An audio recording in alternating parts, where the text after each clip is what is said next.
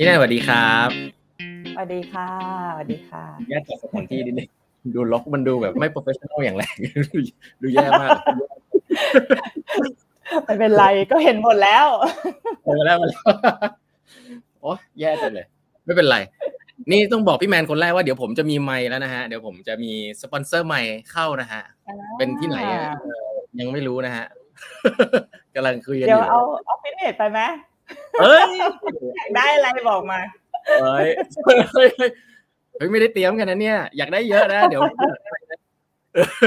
ได้เก้าอี้มียังเก้าอี้โอ้โหขอบคุณมากเลยพี่แหมพี่แนนเป็นยังไงบ้างครับ ช่วงนี้งานยุ่งไหมพี่ก็ดีค่ะเรื่อยๆก็ยุ่งเหมือนกันทุกคนนะช่วงนี้อาจจะ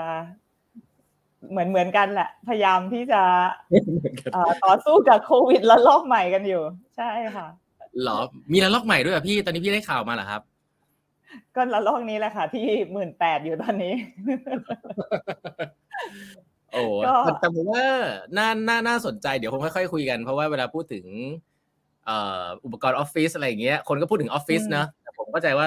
ผมรู้ว่า OfficeMate เปลี่ยนวิธีการขายอะไรไปเยอะแยะแล้วเดี๋ยวคุยกันซึ่งน่าสนใจมากๆเลย นะครับ แต่วันนี้อาจจะขอเริ่มจากให้พี่แนนอาจจะช่วยเล่า background ตัวเองให้ฟังก่อนนิดนึงครับ ได้ค่ะ ก็จริง ๆ ก็เป็นคนธรรมดาคนหนึ่งนะคะ ที่ที่อาจจะโอเค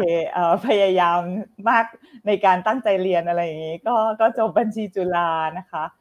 แล้วก็เรียนเยอะหน่อยก็ก็มีไปเรียนที่ MBA ที่วอร์ตันนะคะ แล้วก็มีอีก โทอีกใบหนึ่งที่ Warwick นะคะเป็นเรื่อง macro หน่อย globalization and development นะคะจบมาจริง ๆ ตั้งแต่ตอนจบจุฬาก็ทำงานที่ m c k เคนซี่นะคะแล้วก็เบรกไปเรียนนั่นแหละ แล้วก็กลับมา m c k เคนซี่อีกรอบหนึ่ง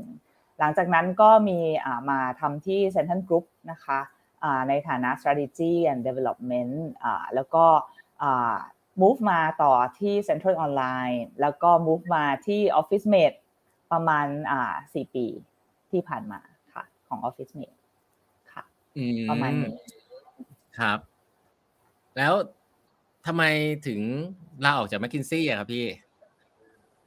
อ่าคือถ้าถ้าถามคือตอนนั้นเนี่ย รู้เลยว่าอ่ามันมีมันมี priority ในชีวิตที่เปลี่ยนอ่าจริงๆก็ก็ก็คือว่าตอนตอนที่ตัดสินใจก็คือวันที่ท้อง ก็คือเรารู้ว่าการเดินทางไลฟ์สไตล์อะไรอย่างเงี้ย เราน่าจะไม่สามารถที่จะหรือความเครียดก็ตามเนาะการงานคอนซัลท์เราก็จะรู้ว่าค่อนข้างที่จะเครียดพอสมควร เราก็เลยตัดสินใจว่าโอเคงั้นเราออกมาเป็นแม่ดีกว่า สักพักหนึ่งอะไรเงี้ย แต่ระหว่างนั้นก็มีแบบพยายามที่จะทำพาร์ทไทม์อะไรอย่างนี้นะ เพื่อแก้เบื่อแต่ว่าคือจริง ๆ เนื่องจากว่าพอเราอยู่ consult นานๆเนี่ยแล้วเรา พี่บางคนที่เขาเคยผ่านกระบวนการนี้มาแล้วเนี่ยเขาก็เคยมีคนหนึ่งเคยเล่ามา แล้วมันติดใจเรามาตลอดเลยคือเขาเนี่ยเจอลูกถามวันที่เขาต้องเดินทางแล้วเขาแบบเหมือนหิ้วกระเป๋าออกจากบ้านอะ ลูกก็ถามว่าอ่าเขาทำอะไรผิดทำไมแม่ถึงต้องไป คือโอ้โหเราฟังกันที่เราอึ้งเลยขนาดไม่ใช่ตัวเรา เรายังรู้สึกว่าเราจำมาจนถึงทุกวันนี้เราเลยแบบ โอ้เราจะไม่เป็นแบบนั้นอะไรเงี้ยเออ ก็เลยก็เลยจะให้เวลากับลูกช่วงหนึ่งก็เลยช่วงช่วงที่ออกจากแมคเคนซี่ก็จริงๆมีเบรกอยู่ประมาณสามปีก่อนที่ลูกเข้าโรงเรียน เพื่อที่ว่าเลี้ยงเขาเต็มที่อะไรเงี้ย อืม แล้วถึงค่อยมาทำฟูลไทม์ที่เซนทันโอ้โหประเสริฐมากเลยพี่ได้อยู่บ้านลูกเลยอะเออดีจังเลยอะจริงๆเป็นงานที่ดีเนาะเราน่าจะทำอย่างนั้นไปเรื่อยๆไม่น่ากลับมาทำงานใหม่เลย เออ มันน่าจะเป็นนอมเนอะมันน่าจะเป็นนอมว่า เออมันควรจะเป็นอย่างนั้นเนาะอืม แต่ดีค่ะ ก็ก็จริงๆตอนนั้นยังไม่เคยรู้ว่าจริง ๆ มันมีเหมือนอ่านายแพทย์หลายคนนะที่บอกว่าเฮ้ยช่วงเวลาสามปีแรก คือช่วงเวลาที่สำคัญที่มันจะเหมือนจูนความคิดในหัวเขาให้รู้เขารู้สึกผูกพันกับแม่ใช่ไหมเออตอนนั้นเราก็ไม่รู้ตอนก็หลังเรามาอ่านเราก็อ๋อเอองั้นเราก็คงทำถูกแล้วมั้งอ๋อครับแล้วแล้วแล้วเข้าไปทำที่เซนทันได้ไงอะครับ ก็จริงๆมีรุ่นพี่ที่ทำอยู่แล้วนะคะ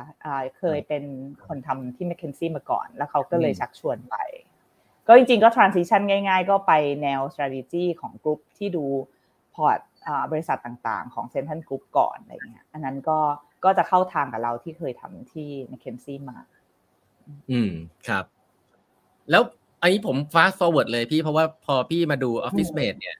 ผมว่ามันเป็น operation จ๋ามากพอสมควรเหมือนกันนะ มันแบบเป็น unit BU entity จริงๆมามาวันแรก ๆ เป็นยังไงบ้างครับ ก็จริง ๆ ก็บอกว่า culture shock พอสมควรจริง ๆ ตั้งแต่อ่า transition มา corporate ละอ่าก็ก็มันมีความอ่า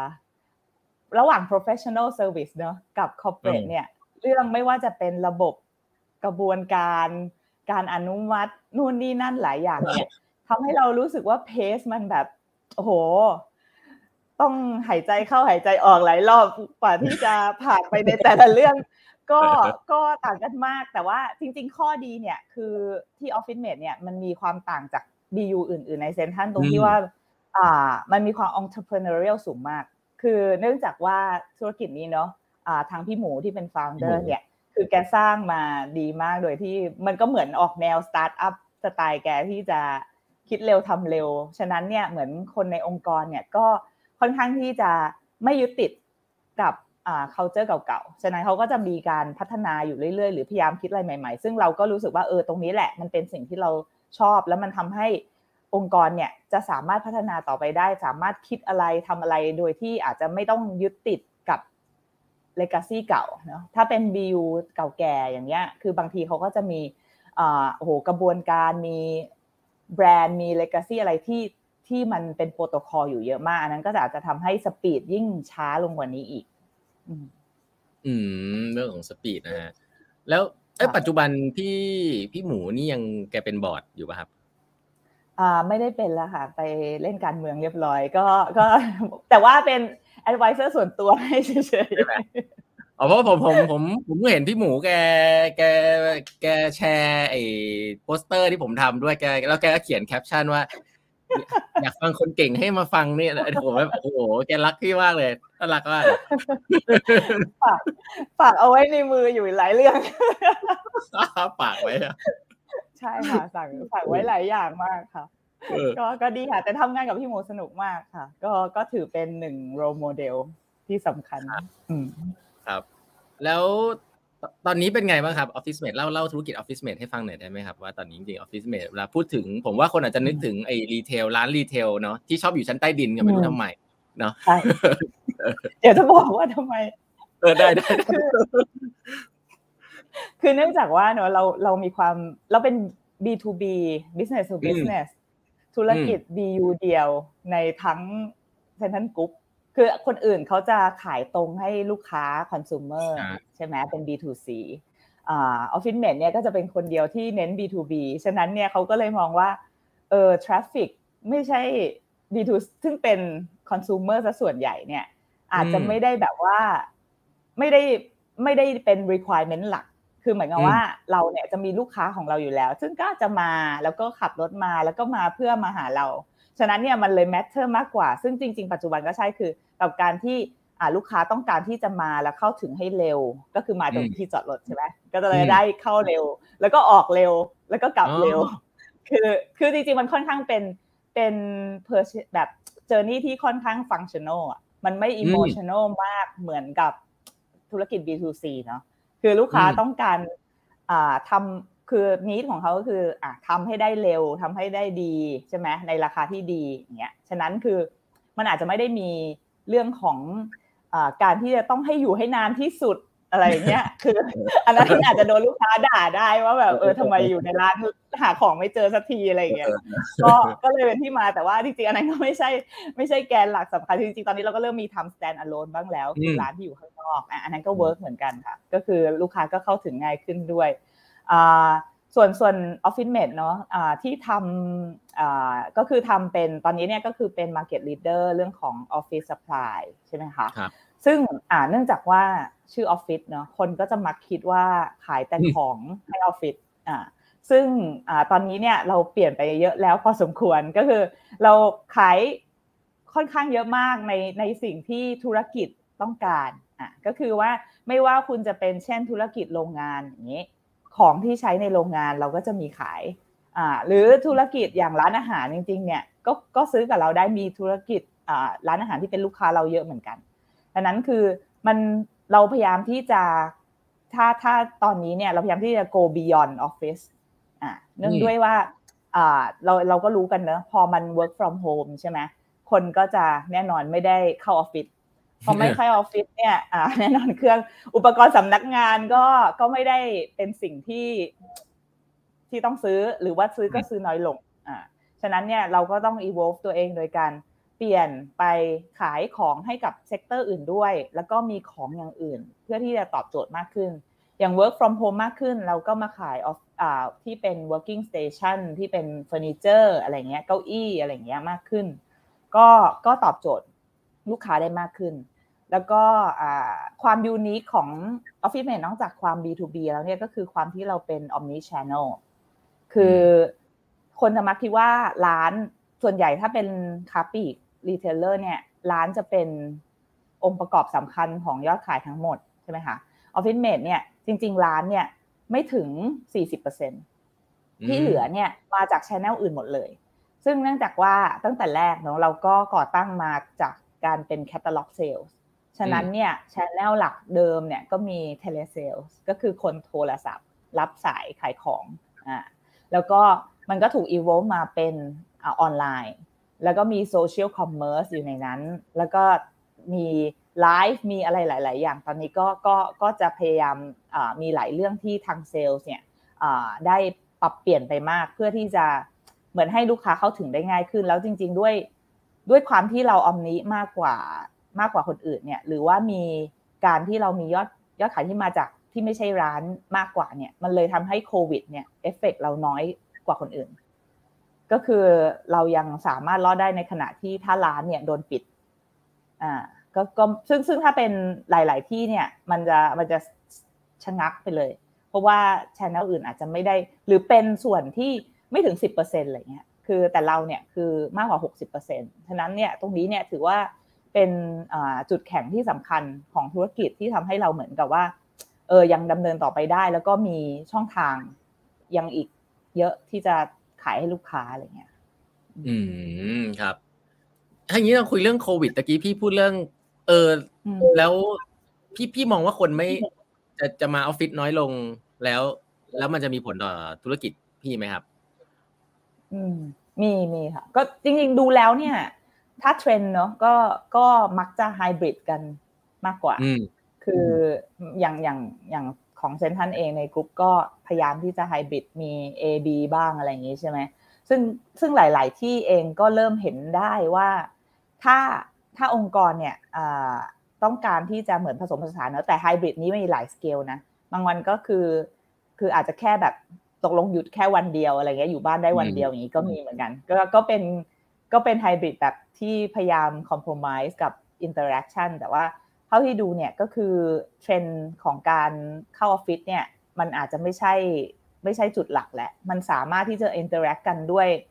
ด้วยเทคโนโลยีใหม่ ๆ หลายอย่างใช่ไหมที่ที่ที่กำเนิดขึ้นมาในช่วงโควิดเนี่ยแล้วก็มันก็จะดู effective ด้วยในบางองค์กร ฉะนั้นเนี่ย หลาย ๆ ตัวที่ที่มันกระทบเราเนี่ย แต่ในขณะเดียวกันมันก็มีหลาย ๆ ตัวที่มัน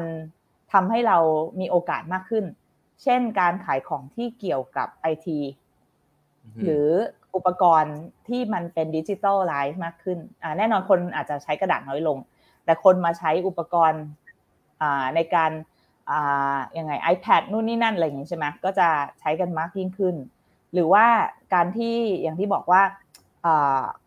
ควิดเนี่ยก็มีอีก sector หนึ่งที่เราเข้าไปแล้วก็ทำยอดขายให้เรามาก็คือเรื่องของ healthcare hygiene อุปกรณ์ต่างๆ ที่เกี่ยวกับโควิด หรือที่ที่กระแสล่าสุดก็คือตัว ATK test ใช่ไหมนี้เราก็ได้เป็นร้อยล้านแล้วเหมือนกันจากตัวนี้ตัวเดียว คือคือด้วยกระแสที่มาเนี่ยก็ทำให้ทำให้หลาย ๆ อย่าง ก็ในอุปสรรคก็มีโอกาสผสมผสมกันไป คิดว่ามันก็ขึ้นอยู่กับเราว่าเราแบบเออต้องปรับตัวให้เร็วในการที่จะไปแคปเจอร์ตรงนั้นเนี่ย อืมจุดจุดที่มันเป็น advantage ของ Office Mate ในในปัจจุบันมันคืออะไรครับ อย่างเช่นเอ่อ sourcing ของได้ถูกหรือว่า customer relationships หรือว่ามี secret sauce อะไรที่ทำให้แบบ เอ้ยขายเริ่มเริ่มขายหลาย ๆ อย่างได้แล้วก็น่าน่าจะโอเคอะไรเงี้ยอ่าน่าจะในความที่เราเป็นมืออาชีพมั้งคือแบบมีความ professional ในในการขายกับบริการ คือหมายความว่า เครื่องจักรว่าเราขายให้ลูกค้าองค์กรเนอะมันมีกระบวนการหลายอย่างที่ที่ไม่ใช่ไม่เหมือนกับลูกค้าบุคคล ลูกค้าบุคคลบางทีอาจจะไม่ได้ต้องการที่จะต้องแบบโหของต้องอะเอาถูกไว้ก่อน คือบางคนก็จะเน้นถูกใช่ไหมไม่เป็นไรอะไม่งั้นซื้อใหม่อะไรเงี้ยแต่องค์กรเหมือนไม่ได้เพราะว่าแต่ละองค์กรเนี่ยก็จะมีมาตรฐาน เราก็ต้อง make sure ว่าเฮ้ยของที่มันมาเนี่ย มันต้องได้มาตรฐาน ไม่ใช่ว่าเขาไปใช้ในโรงงานเขาแล้วเจ๊ง หรือว่าเขาเอามาใช้แล้วมันแบบ เออมันมีปัญหากับธุรกิจของเขา ซึ่งมันหนักกว่า individual เยอะอ่าซึ่งซึ่งตรงนี้มันก็จะตามมาด้วยความที่เราเนี่ยมักจะเอาลูกค้าเนี่ย make sure ว่าเฮ้ยเขาได้ service ที่ดี ซึ่งพอได้ service ที่ดีเนี่ยก็คือตามมาด้วยระบบระบบอะไรต่างๆ เช่น ระบบคลังสินค้าเนี่ยเราก็ทำ automation ลงทุนไปเป็นพันล้าน เพื่อที่จะเอาเอาเอาจากญี่ปุ่นมาเลยนะ เพื่อที่จะแบบสามารถ fulfill overnight คือสั่งภายในหกโมงเย็นคืนนี้เย็นเนี้ยพรุ่งนี้เช้ารถวิ่งออกไปหาแล้ว ฉะนั้นเนี่ยคือคือเร็วกว่า B2C บางเจ้าด้วยซ้ำอ่าซึ่งซึ่งอันนี้มันก็เป็นเหมือนกับว่าเพราะเราอยากจะให้แน่ใจว่าเพราะธุรกิจเวลาเราขายเขาเราก็บอกให้คุณไม่ต้องสต็อกของเลย แม้กระทั่งจะใช้ปากกาอย่างเงี้ย จะไปเสียที่สต็อกทำไมก็อยากสั่งวันนี้จะใช้พรุ่งนี้จะใช้ก็วันนี้สั่งพรุ่งนี้ก็มาส่งแล้ว อย่างเงี้ยเป็นต้นก็ก็ตัวนี้มันก็เป็น service ที่ที่เราพยายามทำให้ลูกค้าเนี่ยรู้สึกว่าเออเขาเขามั่นใจในเราได้ แล้วก็อีกตัวหนึ่งก็น่าจะเป็นเรื่องของระบบหรือแพลตฟอร์มต่างๆ ที่เราพยายามจะทำกับเขาเนี่ยจริงๆ เราก็มีระบบที่ค่อนข้าง tailor กับแต่ละองค์กรได้เลย คือสมมุติว่าเขาจะให้ทีมเขาจัดซื้ออะไรสักอย่างเนี่ย เราก็บอกว่างั้นยูก็กำหนดมาให้เลยว่าจะมี SKU กี่ SKU ในระบบนี้อ่าแล้วก็ด้วย pricing เท่าไหร่ที่ตกลงไว้ budget จะเป็นเท่าไหร่ แล้วเขาสามารถที่จะ control budget ของแต่ละ cost center ของในบริษัทเขาได้เลย แล้วก็กด approve จะทำกี่ขั้นตอนอะไรมีเครดิตเทอมคือทุกอย่างเนี่ยอยู่ในลูปนี้หมดเลยโดยที่ control ได้หมดแล้วก็เห็นได้หมดรวมไปถึงกระบวนการจ่ายตังค์ เพราะว่าอย่างระบบเราเนี่ยก็สามารถแบบสมมติว่าไปเชื่อมกับเชื่อมกับ SAP อย่างเงี้ย Oracle อะไรเงี้ยได้เลย ฉะนั้นคือเหมือนพอมันเชื่อมระบบด้วยกันแล้วเนี่ยมันก็สวิชยากเหมือนกันอ่าก็ก็ค่อนข้างเป็น loyalty อย่างหนึ่งที่พยายามสร้างกันขึ้นมาค่ะอืมครับ ผมเข้าใจเลยครับพี่ เพราะว่านั่นแหละฮะองค์กรใหญ่ ต้องต้ององค์กรใหม่ ๆ มาซื้อ ออฟฟิศแมนยังคะมาแล้วไปแน่นอนออฟฟิศคือก็คือไอการอินทิเกตระบบอะไรพวกเนี้ยเออมันสำคัญ procurement อะไรเงี้ย ถ้าเกิดแบบของที่มันต้องใช้เรื่อยๆใช่ไหมก็คนส่วนใหญ่รานองค์กรก็ไม่ได้อยากจะมาวุ่นวายก็ระบบตรงนี้ผมว่าเป็น advantage แล้วเปลี่ยนยากด้วย ใช่ใช่แล้วจริงๆมันก็โปร่งใสนะคือทีนี้มันนี้มันเป็นช่องโหว่ของหลาย ๆ องค์กรที่ให้ใช่ไหมเกิด ความไม่โปร่งใส ฉะนั้นตรงนี้เนี่ยมันจะทำให้ clean and clear มากขึ้นอะไรเงี้ยครับแล้วตัวพี่แนนเองตอนนี้คือคือผมผมฟังตอนนี้เหมือนกับทุกอย่าง smooth smooth แต่ว่าเอ้ยปรับตัวง่ายจังเลย แต่ตอนตอนที่เราจะต้องเจอโควิดตอนนั้นเนี่ย ตอนที่เจอแล้วเนี่ย ตอนนั้นคิดอะไรอยู่อะครับ แล้วแล้วแล้วเวลา execute นี่มีความท้าทายอะไรบ้างฮะจริง ๆ ตอนที่เจอกันระลอกแรกนี่เล่นเอาเหนื่อยกัน ลากเลือดพอสมควร คือรอบแรกนี่เดาทางยากมากว่าร้านจะปิดไม่ปิดปิดนานแค่ไหน ปิดแล้วสต็อกในร้านจะทำยังไง แล้วมันจะแบบเหมือนติดออฟสลีอีกต่างหากอะไรอย่างเงี้ย หรือของก็ตามที่เมื่อกี้บอกเนี้ยอะหน้ากากอนามัยตอนนั้น โอ้โหขาดแคลนมาก ทุ่มซื้อกันไป หลายสิบล้าน เสร็จแล้วติดดอย แบบว่าพอผ่านไป คืออันนี้ก็เป็น lesson เลยของเรากันนะแบบว่า เออมันมันก็ต้อง quick win แต่ว่าเออมันก็ต้อง fail fast กันด้วยว่าแบบเฮ้ยไม่ใช่เราแบบว่าเออเรียนรู้เสร็จแล้วเราก็ต้องรีบมาปรับในรอบถัดไปอะไรเงี้ยฉะนั้นรอบนั้นเนี่ยทั้งในเรื่องของของอ่า cash flow เนี่ยสำคัญคืออันนี้น่าจะเป็นจุดหลักว่าเราจะทำยังไงให้ให้เรายังมีช่องทางอยู่ได้ แล้วก็ อีกอันนึงก็คือตัวที่บอกว่าพยายามให้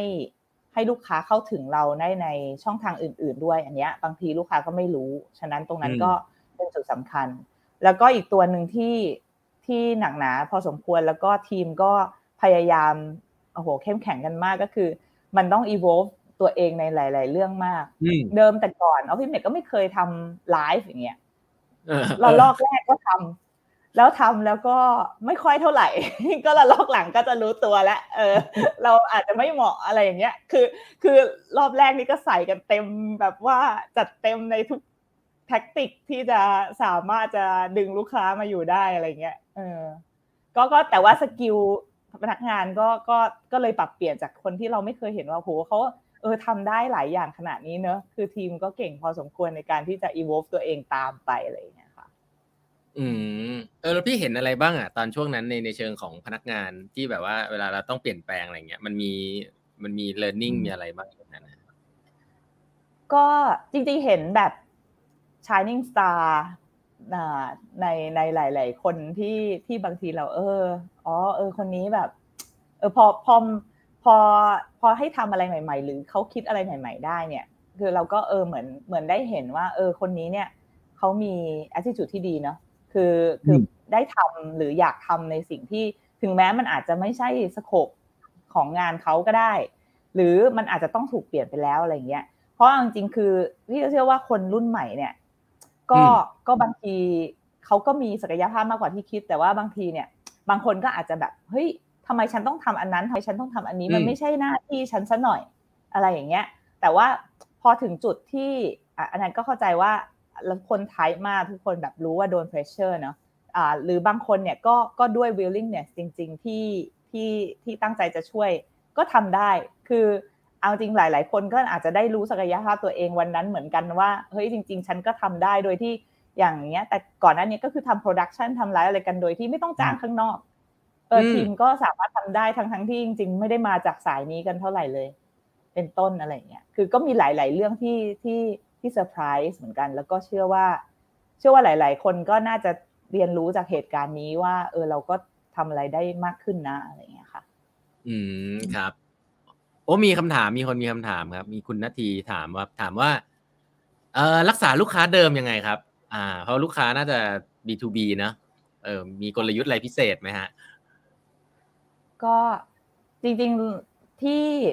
ที่เน้นเมื่อกี้ก็คือว่าทำยังไงให้เขาแบบ รอยัลกับเราโดยที่เหมือนเขาสติ๊กกับเราไปแล้วเนาะอ่าโดยที่ถ้าถ้าเขาจะเปลี่ยนไปหาคนอื่นเขาจะมีความเสี่ยง ก็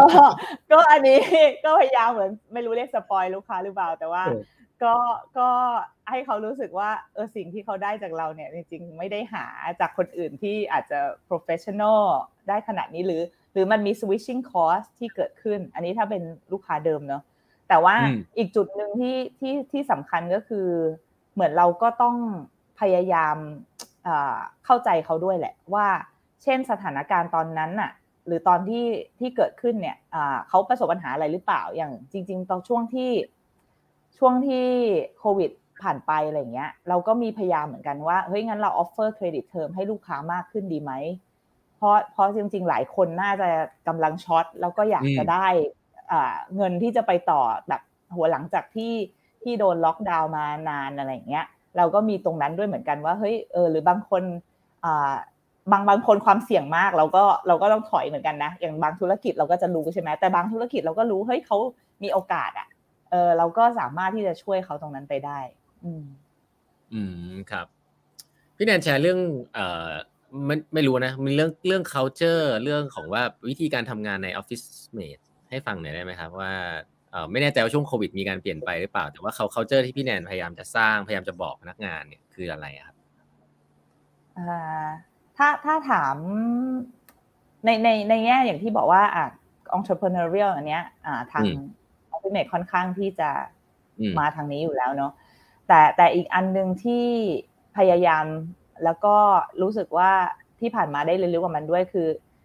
growth mindset อะคือ can do attitude อ่าที่บอกว่า เอออันเนี้ยน่าจะเป็น culture หลักที่ที่อยากอาจจะบอกว่าตอนนี้ก็ยังไม่ได้ดีมากเนาะคือเราก็ทุกคนก็รู้ว่าบางทีเราก็มองอุปสรรคอยู่ตรงหน้าเหมือนกัน แต่ว่าก็ก็ก็พยายามที่จะเหมือนให้ให้ทุกคนรู้เฮ้ยบางทีมันก็มันก็ไปได้อะสุดท้ายมันก็มันก็ไปได้แต่ว่าไปท่าไหนก็ก็อีกทีหนึ่งอะไรอย่างเงี้ยก็ก็ตรงนี้น่าจะเป็นน่าจะเป็นตัวหลักส่วนส่วนในเรื่องของ innovation อะไรเงี้ยก็ก็อันนี้ as a group เนาะเราก็พยายามอยู่แล้ว เพราะว่าเรารู้ว่า as a retailer อะเราค้าปลีกเนี่ยเราโดน disrupt แน่นอนออนไลน์ e-commerce มากันทุกเจ้าทุกแขนงขาดอเมซอนอยู่อะไรเงี้ยคือคือซึ่งตรงเนี้ยในเครือเซนทันเองเนี่ยก็รู้รู้อยู่แล้วเลยว่าว่าต้องปรับตัวต้องมีความ omni channel มากขึ้น ต้องไม่เหมือนเดิมอะไรเงี้ยต้องสร้าง customer experience มากขึ้น ซึ่งตรงเนี้ยอย่างที่บอกคือมันต้องอาศัยความความเปลี่ยนแปลงความ flexible ของทีมงานพอสมควร ในการที่จะไม่ยึดติดกับของเดิมที่สมมติว่าเคยทำมา 30 ปี 60 ปีอะไรเงี้ยในบางที่อย่างเงี้ยบาง BU ก็ต้องเปลี่ยนว่าเฮ้ยตอนนี้โลกมันเปลี่ยนไปแล้ว บางทีเราอาจจะคิดว่าเฮ้ยเดี๋ยวโควิดหายลูกค้าจะกลับมา แต่จริง ๆ แล้วมันอาจจะไม่ก็ได้ คือลูกค้าก็อาจจะเป็นแบบนี้ไปเรื่อยๆ ฉะนั้นเนี่ยมันก็ต้องมาคิดใหม่ทำใหม่ หรือในแง่กลยุทธ์ต่างๆ เนี่ย มันก็ต้องมา review port มา review health check กันอะว่าเฮ้ยมันยังใช่อย่างที่จะไปหรือเปล่าอะไรอย่างเงี้ยค่ะ อืมครับเออกี้พี่แนนพูดคำว่าออนไลน์เปิดผมไม่แน่ใจว่าตอนนี้ตะกี้พูดเรื่อง telesalesก็คิดว่าน่าจะเป็นส่วนส่วนใหญ่เนาะเป็น B2B แต่ว่าเข้าใจว่ามีเว็บไซต์ออนไลน์ด้วย ออนไลน์นี่ก็คือเป็น B2C เลยป่ะหรือเป็น B2B หรือว่า จริง ๆ เปิด Public แต่ว่ามันมีมันตอนนี้มีจริง ๆ มีสองเว็บเนาะจริง ๆ ก็อยู่เข้าถ้าเข้าเว็บปกติเนี่ย officemate.co.th ก็ B2C ก็ซื้อได้ แต่ว่าส่วนใหญ่ majority หรือลูกค้าก็ยังเป็น B2B แหละ คือแต่อาจจะรายเล็กหรือว่าอะไรเงี้ย แล้วก็มีอีกแพลตฟอร์มหนึ่งที่เรียกว่า OFM Biz อันนี้ก็จะเป็น e-procurement ที่บอกว่าปิด เป็นแบบปิดได้ลูกค้าแต่ละคนเลือกเองได้ว่าจะเอาแบบไหนไปเชื่อมกับ SAP Oracle อะไรอย่างนี้ได้เนี่ย ก็จะเป็นอีกตัวหนึ่งซึ่งไม่ใช่ตัวที่อยู่หน้าเว็บอันนั้นก็จะเป็นตัวตัวที่ customize มาให้ลูกค้า ซึ่งซึ่งหมายถึงว่า customize หมายถึงว่าเขาก็ก็ไม่ได้ไม่ได้ dev ใหม่นะ มันก็คือการ configอ่าแล้วก็แต่ว่าเว็บก็ก็คอนทริบิวเนี่ยแหละประมาณสามสิบเปอร์เซ็นต์โอ้เยอะเหมือนกันนะฮะ ใช่ใช่ก็จริงๆ ลูกค้า อย่างที่บอกว่าลูกค้าอาจจะอยากรีบซื้อทำให้เสร็จเร็วๆแล้วก็ฉะนั้นเขาอาจจะมองว่าตรงนี้มันก็ convenience นะสะดวกมากกว่าครับ แล้วเรื่องเอ่อมีเวลาพูดเรื่อง innovation หรือว่าเทคโนโลยีอะไรเงี้ยครับเอ่อผมอาจจะยังนึกไม่ค่อยไม่ค่อยออกว่าสำหรับ Office Mate แล้วเนี่ย เอามาปรับใช้ด้านไหนบ้างเอ่อไม่แน่ใจว่าเป็นเรื่องสินค้าหรือเรื่อง business model หรือว่าเป็นเรื่องของเอามาใช้ทำอะไรบ้างอะไรเงี้ยครับ ก็ innovation มีหลายแนวเนาะที่ที่สินค้าเนี่ยก็มีด้วย เพราะว่าจริงๆเรามี own brand คือสินค้าที่เรา import มาเอง หรือว่าอย่างเฟอร์นิเจอร์บางยี่ห้ออย่างเงี้ย Furradec อะไรเงี้ยเราก็เราก็ทำเองฉะนั้นเราก็เหมือนกับว่าก็ต้องรู้ว่า เออ ของมันออกเทรนไหนอ่า ergonomic ไหมอะไรอย่างเงี้ยคือมันก็จะเริ่มมีอินโนเวชันเรื่องพวกอย่างนี้หรือ หรือการที่เราไป partner กับแบรนด์ต่างๆ เพื่อที่จะบางทีทำสินค้าอะไรขึ้นมาที่ที่ตอบโจทย์ลูกค้ามากขึ้น หรืออ่าอินโนเวชันในเรื่องของดิจิทัลที่บอกอย่างเช่นว่า เอออ่าทำยังไงให้เขาสะดวกมากขึ้นลูกค้าสะดวกมากขึ้น หรือความที่เราออมนี้ชานอลมาก ๆ เนี่ยเราจะทำยังไงให้เรารู้เจอร์นี่ของลูกค้าจริง ๆ อันนี้ก็ต้อง ก็ต้องเอาความเป็นเทคอะเข้ามาใส่ในการทำงานเหมือนกัน ว่าเฮ้ยเราเราต้องเหมือนเหมือนที่เรียนดีไซน์ทิงกิ้งก็ต้องพยายามเอามาใช้อะคือ ว่าเอ้ยสิ่งที่เว็บไซต์จริง ๆ ที่ทำมาเนี่ยอย่าง e-procurement เงี้ยจริง ๆ ก็ทำมากันสิบกว่าปีแล้วนะคือก็ต้องมาทำใหม่ต้องมารีวิวใหม่อะไรเงี้ย มันก็ต้องมาดูว่า เออ ลูกค้ายังใช่แบบเดิมหรือเปล่า เขายังคิดว่าเขา ยังเป็นแบบเดิมไหม เพราะว่าสมัยก่อนเนี่ยจัดซื้อพนักงานจัดซื้อนะที่เป็นหน้าที่จัดซื้อถ้าเป็นถ้าไม่ใช่ entrepreneur ที่เป็นคนซื้อเองเนี่ยเขาอาจจะเป็นแบบรุ่นแบบเก่าใช่ปะตอนนี้เนี่ยรุ่นเก่านั้นอาจจะโตไปแล้วก็กลายเป็น new gen new gen อาจจะไม่ได้ชอบแบบเดิมแล้วก็ได้ในการแบบจัดซื้อของอะไรเงี้ยเออ ก็เลยคิดว่านี้ก็เป็นส่วนหนึ่งที่ออนไลน์ก็เข้ามามีบทบาทมากขึ้น เพราะว่าถ้าเป็นแต่คนเก่าเราก็ยังต้อง keep อะ เพราะว่า เอาจริงก็ก็คนยังโทรเข้ามาสั่งซื้ออยู่เยอะพอสมควร ซึ่งเราก็เชื่อว่าเออคนพวกนี้พยายามจะให้เขาไปออนไลน์เขาก็ไม่ไปนะ พยายามแบบว่าเขาก็เขาก็ยังอยากจะโทรศัพท์มาสั่งอยู่ตามนั้นอะไรเงี้ยก็ก็มีหลากหลายเจเนอเรชันเหมือนกัน แล้วก็เราก็ต้องพยายามเอาแบบเหมือนอย่างเงี้ยเอาเอาสิ่งใหม่ ๆ เข้ามาดูว่ามาจับดูว่า เออลูกค้าเขายังยังไปในทิศทางที่เราคิดไว้อยู่เปล่า อืมครับ แล้วมองไปในอนาคตนี่พี่แนนกังวลเรื่องอะไรมากที่สุดครับ อืม ถ้ากังวลน่าจะความเปลี่ยนที่รวดเร็วมากของโลกยุคนี้ ที่เราเองเราเราว่าเราชอบชอบอ่านแล้วนะ เรายังตามไม่ทันเลย คือโหมันมันเร็วจน เออแล้วแล้ว แต่ว่าอันนี้ก็ไม่ได้หมายความว่า เออมันมันจะยากแต่ว่ามันก็แปลว่า แต่ละคนที่ที่ต้องมาทำงานหรือว่าเราเองเนี่ย เหมือนกับว่า เออ เราก็ต้องไป partner กับคนอื่นมากขึ้น คือหมายความว่า หรือถ้าทำงานในทีมอย่างเงี้ย เราก็ต้องแบบเฮ้ยแบ่งด้านกัน หรือมี diversity กันจริง ๆ ในการที่จะแบบ เออคนนี้เฮ้ยรู้เรื่องอ่า บิตคอยคนนี้รู้ NFT ตรงนี้รู้นั่นรู้นี่อะไรเงี้ย เพื่อที่ว่าเออเราก็จะได้รู้กับเขาไปด้วย อ่า บางทีเราอาจจะเราตัวเราเองเนี่ยไม่สามารถที่จะรู้ทุกอย่างที่เปลี่ยนไปในโลกนี้ได้ แล้วธุรกิจเองเนี้ย คือก็ก็เลยมองว่า เออ ถ้าเราเริ่มที่จะแบบเอาพวกนี้เข้ามา แต่ว่าเราก็ต้องอาศัยทีมงานแหละที่พยายามที่จะเรียนรู้พวกเนี้ยที่ใหม่ ๆ เนี่ยเข้ามาช่วยเรา เพราะถ้าไม่งั้นเนี่ยด้วย knowledge เดิมเนาะ ที่มีที่บอกว่าทำมาหลายสิบปีเนี่ย หรือหรือของที่มีอะจริง ๆ มันก็มันก็ด้วยเทรนที่มามันก็เปลี่ยนไปแล้วอะหลาย ๆ อย่างมันต้องตามให้ทัน พอสมควรอันนี้ก็น่าจะเป็น challenge สำคัญว่าเออทำยังไงอย่าง Metaverse อย่างเงี้ยก็ retailer ทุกคนก็รู้แหละว่านี่คือ the next แต่จะไปยังไงเนี่ยแหละ ก็ก็เป็นสิ่งที่ต้อง explore กันต่อ อืม แล้วแล้วพี่พี่เครียดไหม คือผมผมฟังแล้วอะคือผมแบบ คุยกับพี่ผมรู้สึกว่า ผมรู้สึกว่าพี่ชิวๆนะผมรู้สึกว่าพี่แบบเฮ้ย manage ได้เว้ยอะไรเงี้ยจริง ๆ พี่เครียดไหมเครียดไหมอะเอาจริงถ้าเครียดส่วนใหญ่จะเป็นเครียดเรื่องเรื่องเรื่องคนมากกว่า อ่า เรื่องงานจริง ๆ เนาะคือเรื่องเรื่องงานเราเราน่าจะสามารถ มันก็สุดท้ายมันก็มีทางออกแหละ แต่แต่เรื่องคนน่ะ การบริหารจัดการคน ยิ่งยุคนี้มันมันก็ยากเหมือนกันนะไอไอคนเริ่มแบบ เฮ้ยอยากจะอยู่บ้านอะ อยากจะทำอะไรอย่างนู้นอย่างนี้คือคือมันก็เอาใจกันยากเหมือนกัน คือจะรีเทนคนเนาะมันก็ก็เราก็ต้องแบบพยายามที่จะเข้าใจเขาด้วยเหมือนกันแล้วแล้ว แล้วแต่ละคนเนี่ยก็จะมีก็เข้าเข้าใจได้ว่าก็จะมี challenge หรือมี passion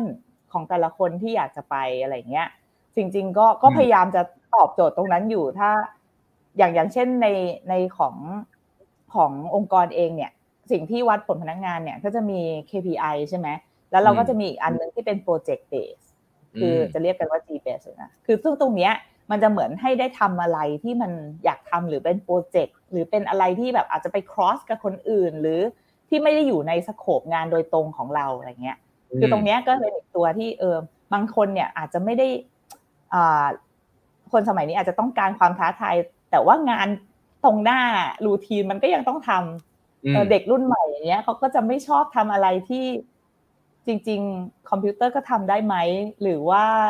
โรบอทก็ทำได้ไหมอะไรเงี้ย อย่างลูกพี่ก็จะชอบถามเรามี Google Translate แล้วทำไมเขาต้องเรียนภาษาจีนด้วย คือใช่ปะคือ เออมันมันก็ อืม มันมันก็เข้าใจได้เนาะแต่ว่าบางอย่างเราก็บอกให้งานมันก็ต้องมีส่วนที่มันอะมันก็ยังไม่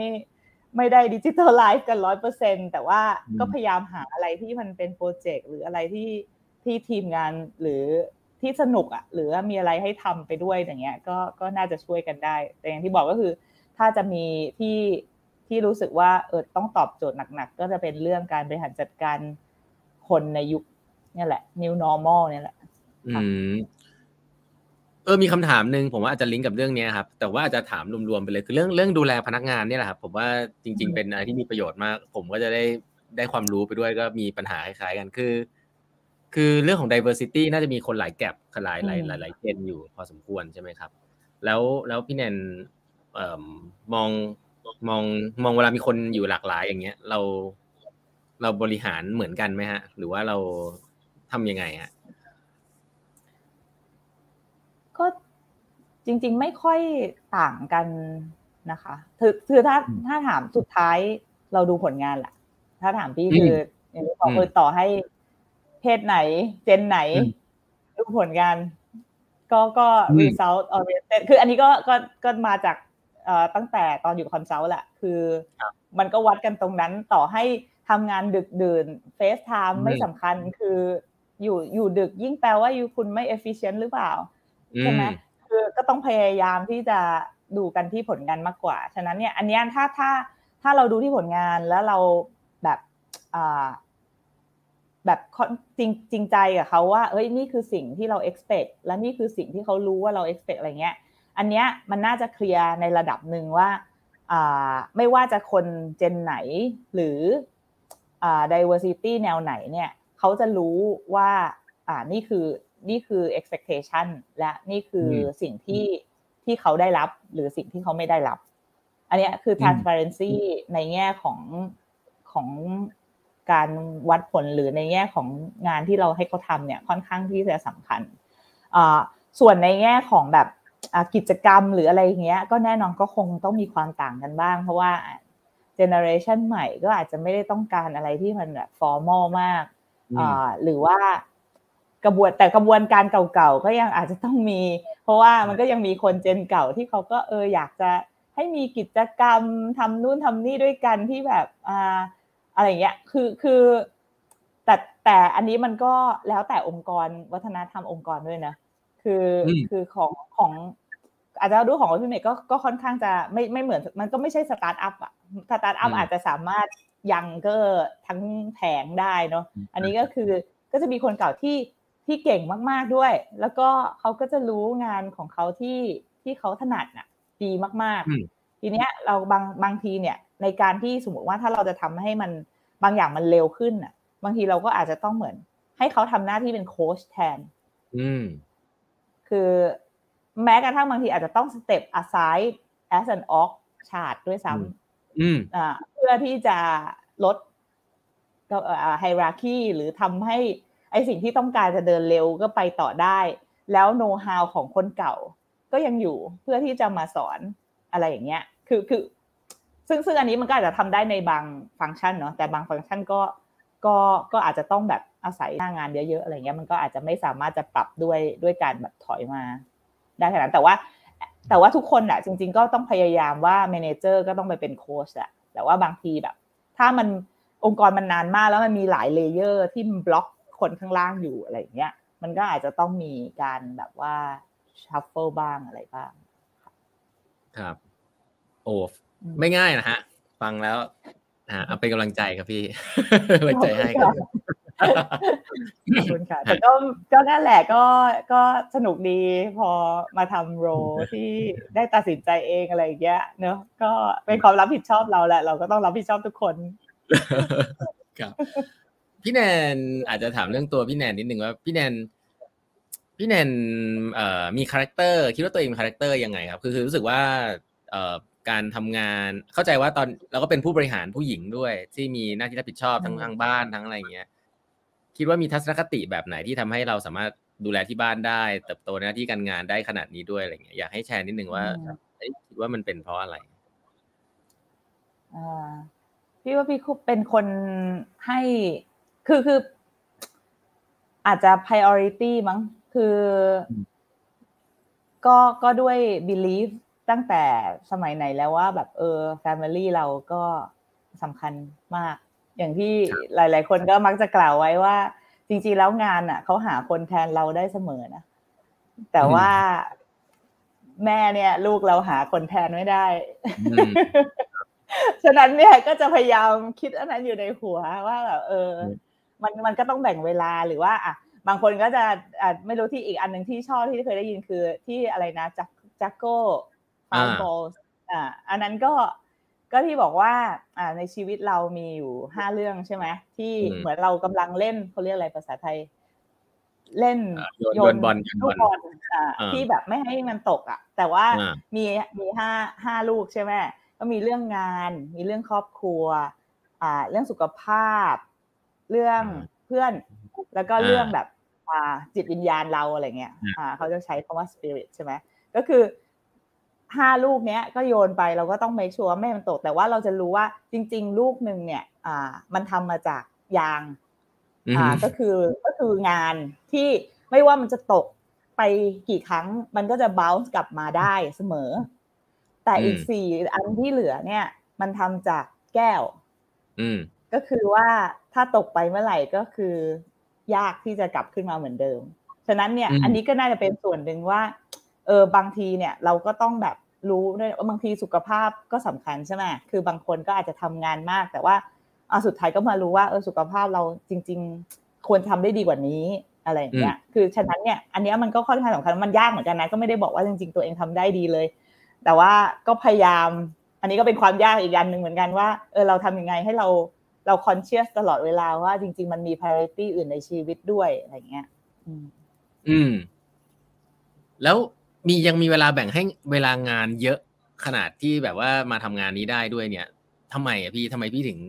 ยังสามารถแบ่งเวลามาได้เยอะทำงานอันนี้ได้ด้วย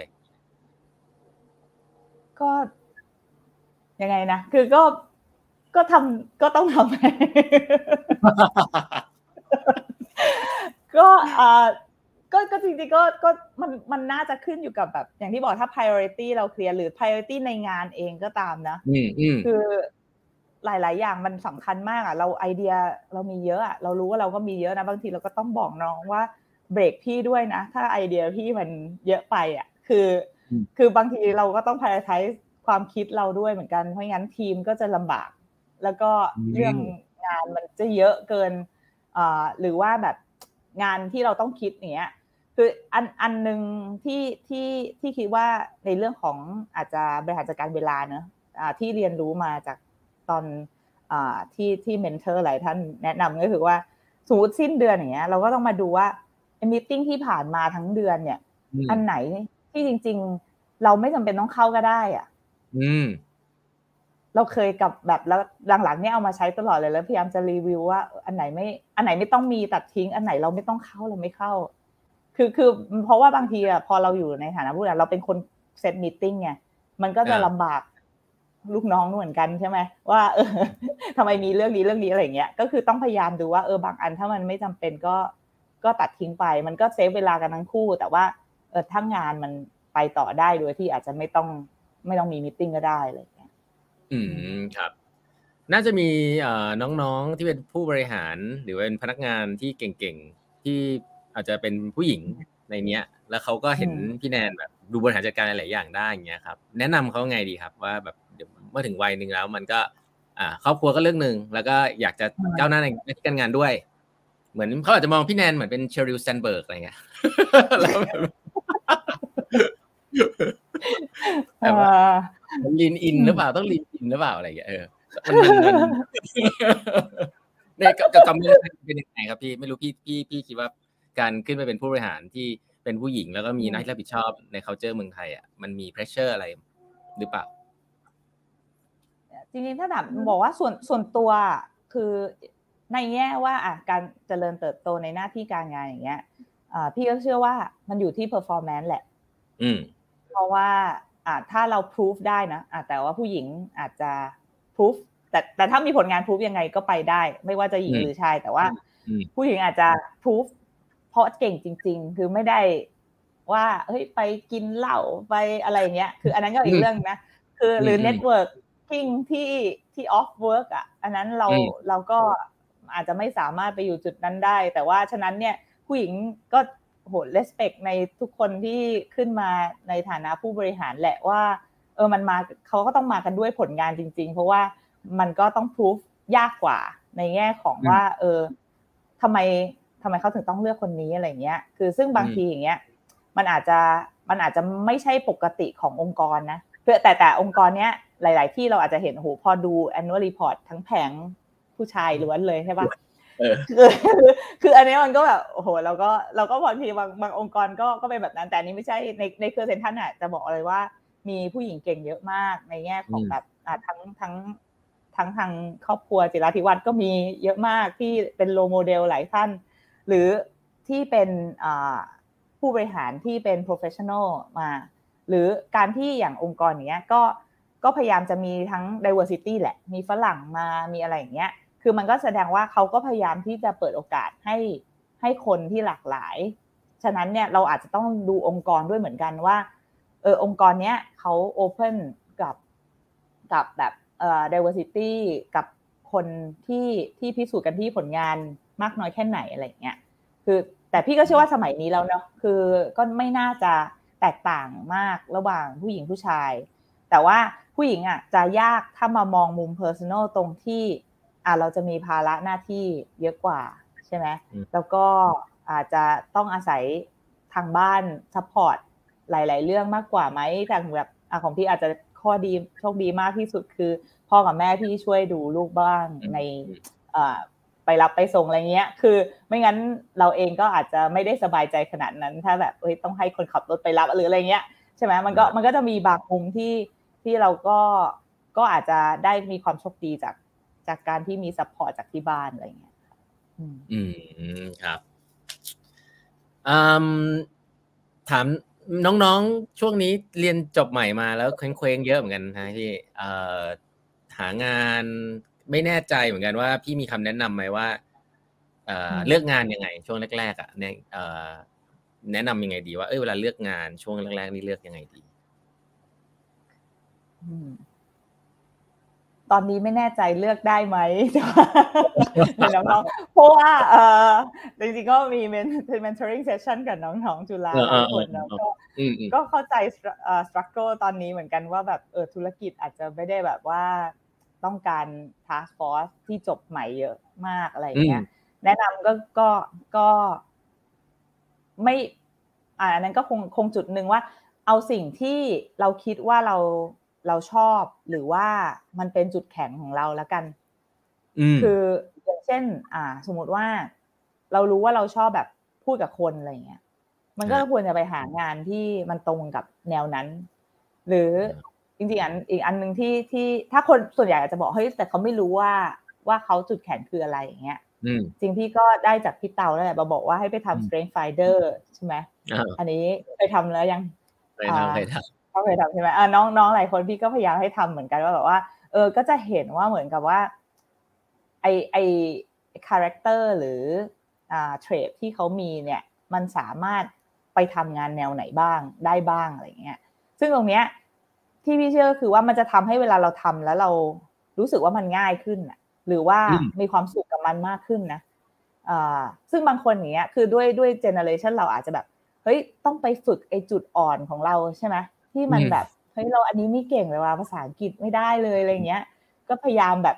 อะงั้นไปอยู่กับฝรั่งแบบอะไรเงี้ยคือคืออันนี้ก็ดีนะ จุดหนึ่งนะ แต่ว่าถ้าแบบสมัยนี้แล้วเชื่อว่าน้องๆนิวเจนอะหลาย ๆ คนก็อาจจะแบบเฮ้ยอยากจะทำสิ่งที่มีอยู่ตรงหน้า อยากจะทำให้มันดี อยากทำให้มีความสุขอะไรเงี้ย หรือบางคนตามหาแพชชั่น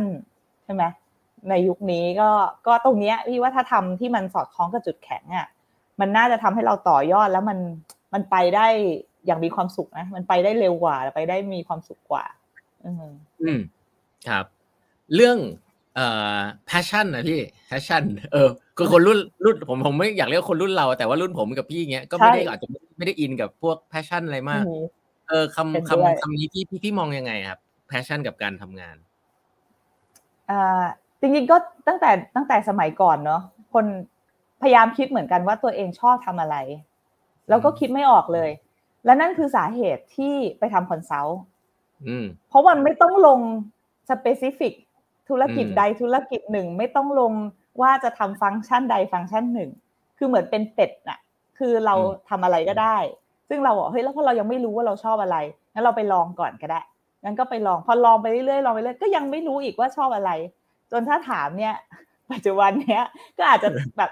คือไม่ได้บอกมันมันอาจจะ define ไม่ได้แต่ว่า พอมันนึกนึกหลาย ๆ คนพูดเรื่องนี้มากขึ้นเนี่ย มันทำให้เรามันนึกว่าแบบจริง ๆ passion ของเราอะ คือเหมือนการที่ได้เรียนรู้สิ่งใหม่ ๆ ตลอดเวลา อืมคืออันเนี้ยมันเลยกลายเป็น passion ว่าเอ้ยอะไรที่จะทำให้เราตื่นขึ้นมาตอนเช้าแล้วอยากมาทำงานใช่ไหมคือเหมือนได้ทำสิ่งใหม่ ๆ ที่มันท้าทายอะ แต่ถ้าทำอะไรที่มันแบบ ไม่ไหวแล้วมันเบื่ออย่างเงี้ย ก็อันนั้นอะจะไม่ใช่ ฉะนั้นมันเลยมันอาจจะแบบเฮ้ย มันอาจจะเป็น passion ในมุมนี้ก็ได้ที่มันไม่ใช่แบบ เรื่องที่มันเป็นอะไรที่มันแบบจับต้องได้ขนาดนั้นอะเออ แต่แต่อันนี้ก็เป็นเป็นเป็นสไตล์ของพี่นะซึ่งซึ่งก็เลยทำให้เหมือนแบบ เออได้ได้เรียนรู้อะไรมาหลาย ๆ แนว แต่เอาจริงก็อาจจะแบบไม่ได้ดีฟอะไรอย่างนี้มากในในแต่ละแนวนะอืมครับ คำถามสุดท้ายครับ โอ้ตรงเวลาดีจังเลย คนคนไม่หนีไปไหนเลยนะคนพุ่งขึ้นไปเรื่อยๆนะก็แต่ว่าเราจะไม่ใช้เวลาวันเสาร์ตอนดึกกันเยอะครับเกรงใจพี่เนตนะครับครับพี่เนนพรุ่งนี้ต้องตื่นไปวิ่งไงเออพี่ใช่ไหมใช่ไปวิ่งครับพี่แนนทำงานมาแล้วมีอะไรอะไรที่มันเป็นความสุขในการทำงานนะครับ หรือความภูมิใจในในการทำงานเวลาทำงานแล้วแบบแฮปปี้ถ้า ถ้าตอนสมัยก่อนตอนที่ได้ตอนทำงานแรก ๆ ก็อย่างที่บอกก็คือการที่แบบเฮ้ยเราได้เรียนรู้อะไรใหม่ ๆ ให้ตัวเราเองตลอดเวลา เหมือนเหมือนเราเพิ่มเพิ่มคุณค่าตัวเอง เพิ่มศักยภาพตัวเองใช่ไหมตอนตอนนั้นตอนที่ทำตอนเช้าเงี้ยก็จะแบบเฮ้ยเปลี่ยนโปรเจกต์ไปตลอดเวลาเปลี่ยนประเทศไปตลอดเวลาเปลี่ยนอินดัสทรีไปตลอดเวลาคือเราอยากจะเรียนรู้ใหม่ ๆ ตลอด แต่อ่าพอพอมาถึงจุดหนึ่งที่เฮ้ยเราเราโอเคกับมันแล้วเนี่ย กลับเป็นว่าแบบ เออจริง ๆ สิ่งที่เราอยากจะทำเนี่ย หรือที่เราพยายามทำคือการที่เราอยากจะเพิ่มศักยภาพให้ให้คนในองค์กรเนี่ยหรือเพิ่มศักยภาพให้คนที่เราที่ที่เรารู้จักนะ คือเหมือนกับว่าถ่ายต่อไปอะ แต่ว่า แต่นี้ก็ก็ไม่ได้แปลว่าจริง ๆ เราเราก็ไม่ได้รู้มากนะแต่ว่าหมายถึงว่า เรารู้สึกว่า เออ อันเนี้ยการที่เหมือนกับว่าเราได้เห็นว่า เออเขาได้รู้อะไรที่เขาไม่เคยรู้หรือว่าเขาได้โตขึ้นมาในองค์กรที่เราเห็นเขาโตกันขึ้นมาอะไรเงี้ย ทั้งทั้งที่เฮ้ยเออ คนนี้แบบ ตอนแรกแบบเฮ้ยไม่ได้ดูแบบเป็นแบบนี้ แต่ว่าสามารถแบบชายสามารถแบบโตขึ้นมาได้แล้วเป็นคนที่เรารู้สึกว่า เฮ้ยเขาเก่งว่ะ เออ หรือบางคนเนี่ย เรามองเลยเฮ้ยเป็น successor เราได้เลย คือ คือคือมันถึงจุดนั้นเนี่ยเราจะรู้สึกดีแล้วว่า เออองค์กรเนี้ย ไปต่อได้โดยที่ไม่ต้องมีเราก็ได้อะคือคือแต่แต่แต่เราก็ต้องกลุ่มเขานะ คือหมายความว่าเราที่เรารู้แล้วเรามีแบบ คนที่ที่เราพยายามถ่ายทอดแล้วเราคิดว่าเฮ้ยเขาทำได้แล้วเขาไปต่อ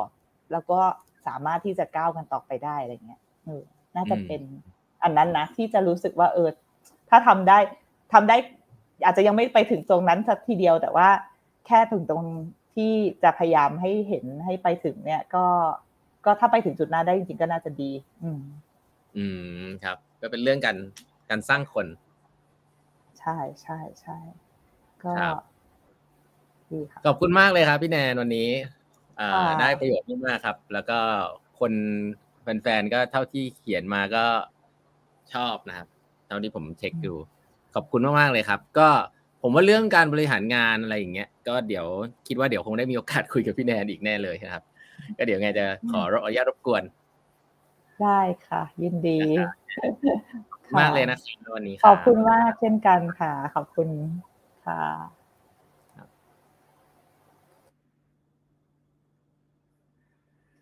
อ่ายังไงบ้างครับ ก่อนที่จะออกไปฝากคอมเมนต์ไว้ให้นิดนึงนะฮะ ว่าวันนี้คุณได้อะไรเรียนรู้อะไรเกี่ยวกับเอ่อเกี่ยวกับ วันนี้บ้างนะครับวันนี้เนี่ย ผมผมคุยกับพี่แน่ผมรู้สึกว่าแกเป็นผู้หญิงที่คูลมากเลยนะ คือมี priority ชัดเจนให้ที่บ้านเนาะแล้วก็ทำงาน result oriented แล้วก็เป็นผู้บริหารนะครับ แน่นอนแหละ ผมเชื่อว่าข้างหลังมันมีปัญหามีความเครียดมีอะไรเงี้ยแหละ แต่ว่าการสื่อสารอะไรเงี้ยถ้าคุยกับแกวันนี้รู้สึกเลยว่า เออ ถ้าถ้าถ้ามันก็ รู้สึกว่าเออมันมีความ positive มันมีความแบบเออทุกอย่างมัน handle ได้เนาะแล้วก็ไม่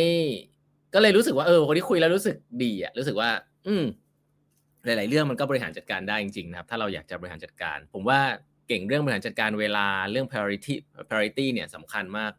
เออเรื่องหนึ่งซึ่งผมเชื่อเรื่องเรื่องเดียวกันเลยไปนะครับ คือเรื่องการจัด priority เหมือนกันเพราะว่าผมก็เป็นคนหนึ่งที่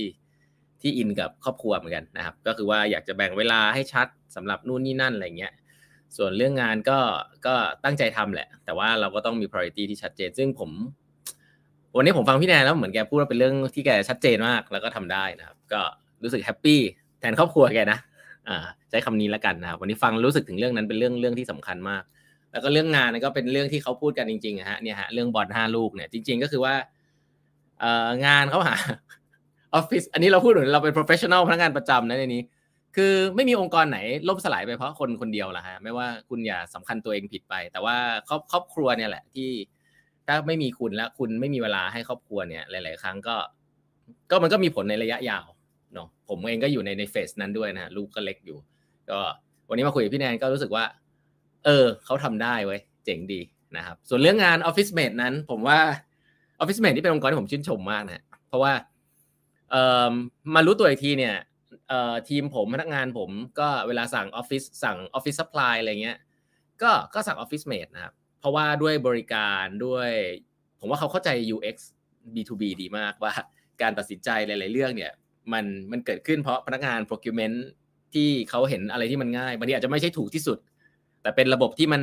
สกรีนง่ายสุดงานแอดมินน้อยสุดอะไรเงี้ยก็คิดว่ามีความเข้าใจเรื่อง customer เนี่ยดี มาก ๆเลยนะก็พื้นฐานก็ต้องมาจากทางพี่หมูแน่ๆนะครับ ที่ก่อสร้างบริษัทนี้มาแล้วก็พอพี่แนนเอ่อเข้ามาทำตรงนี้เนี่ย ผมก็คิดว่าก็ต่อยอดไป แต่แน่นอนความท้าทายก็ยังมีอีกเยอะนะครับ ก็ชื่อออฟฟิศเนาะไม่รู้ว่าออฟฟิศจะขายอุปกรณ์ออฟฟิศจะเหมือนเดิมหรือเปล่านะฮะแล้วก็คนก็ไม่ไปออฟฟิศละ จะขายอะไรดีนะขายอะไรเพิ่มเติมดีนะครับ ก็อันนั้นก็เป็นความท้าทาย ซึ่งหัวธุรกิจก็ต้องเจอ คุณจะเป็น SME หรือคุณเป็นองค์กรใหญ่ก็ก็ต้องเจอเรื่องเหล่านี้นะครับ ก็วันนี้ฝากวางไว้นิดนึง ฝากไว้นิดนึงนะครับ ถ้าใครชอบตรงไหนยังไงฝากเขียนไว้ให้หน่อยนะครับ ว่าคุณได้เรียนรู้อะไรจากไลฟ์ครั้งนี้บ้างนะครับอ๋อขออนุญาตประชาสัมพันธ์ก็คือว่าผมจะจัดคลาสกับจะจัดคลาสนะฮะกับน้องบีนะครับน้องบีสโรดนะเคยมาสัมภาษณ์ด้วยกันนะครับ ก็คือ เจ้าของหนังสือเล่มนี้นะฮะ จะจัดคลาสมาเป็นครั้งแรกเลยนะครับ Seamless Marketing Communication ใครที่ยังไม่ได้อ่าน ผมแนะนำเลยว่าให้ไปอ่านนะครับ มันเป็นเรื่อง Marketing ในใน framework แบบใหม่ ๆ แต่ถ้าคุณไม่มีเวลาจริงก็มาเรียนนะฮะสองสองชั่วโมง ผมกับบีจะมานั่งถกกันบีก็จะเป็นคนสอนแหละนะ ก็ยังสมัครกันเข้ามาได้นะครับ ใกล้เต็มแล้วนะฮะ ก็สมัครกันเข้ามาที่เข้ามาดูรายละเอียดได้ที่เว็บ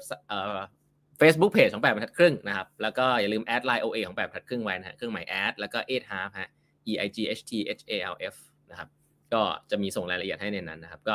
สมัครกันเข้ามาได้นะครับ อีกไม่กี่วันเดี๋ยวจะเริ่มเรียนกันละนะครับ ก็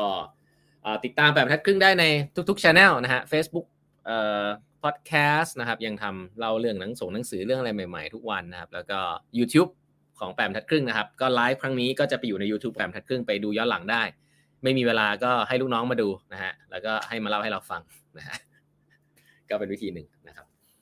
วันนี้หมดเวลาแล้วนะครับ เดี๋ยวยังไงขออนุญาตลาไปก่อนพรุ่งนี้ใครที่ไปวิ่งงานถาปัดนะฮะตีห้าเจอกันที่จุฬานะวันนี้ลาไปก่อนนะครับ สวัสดีครับ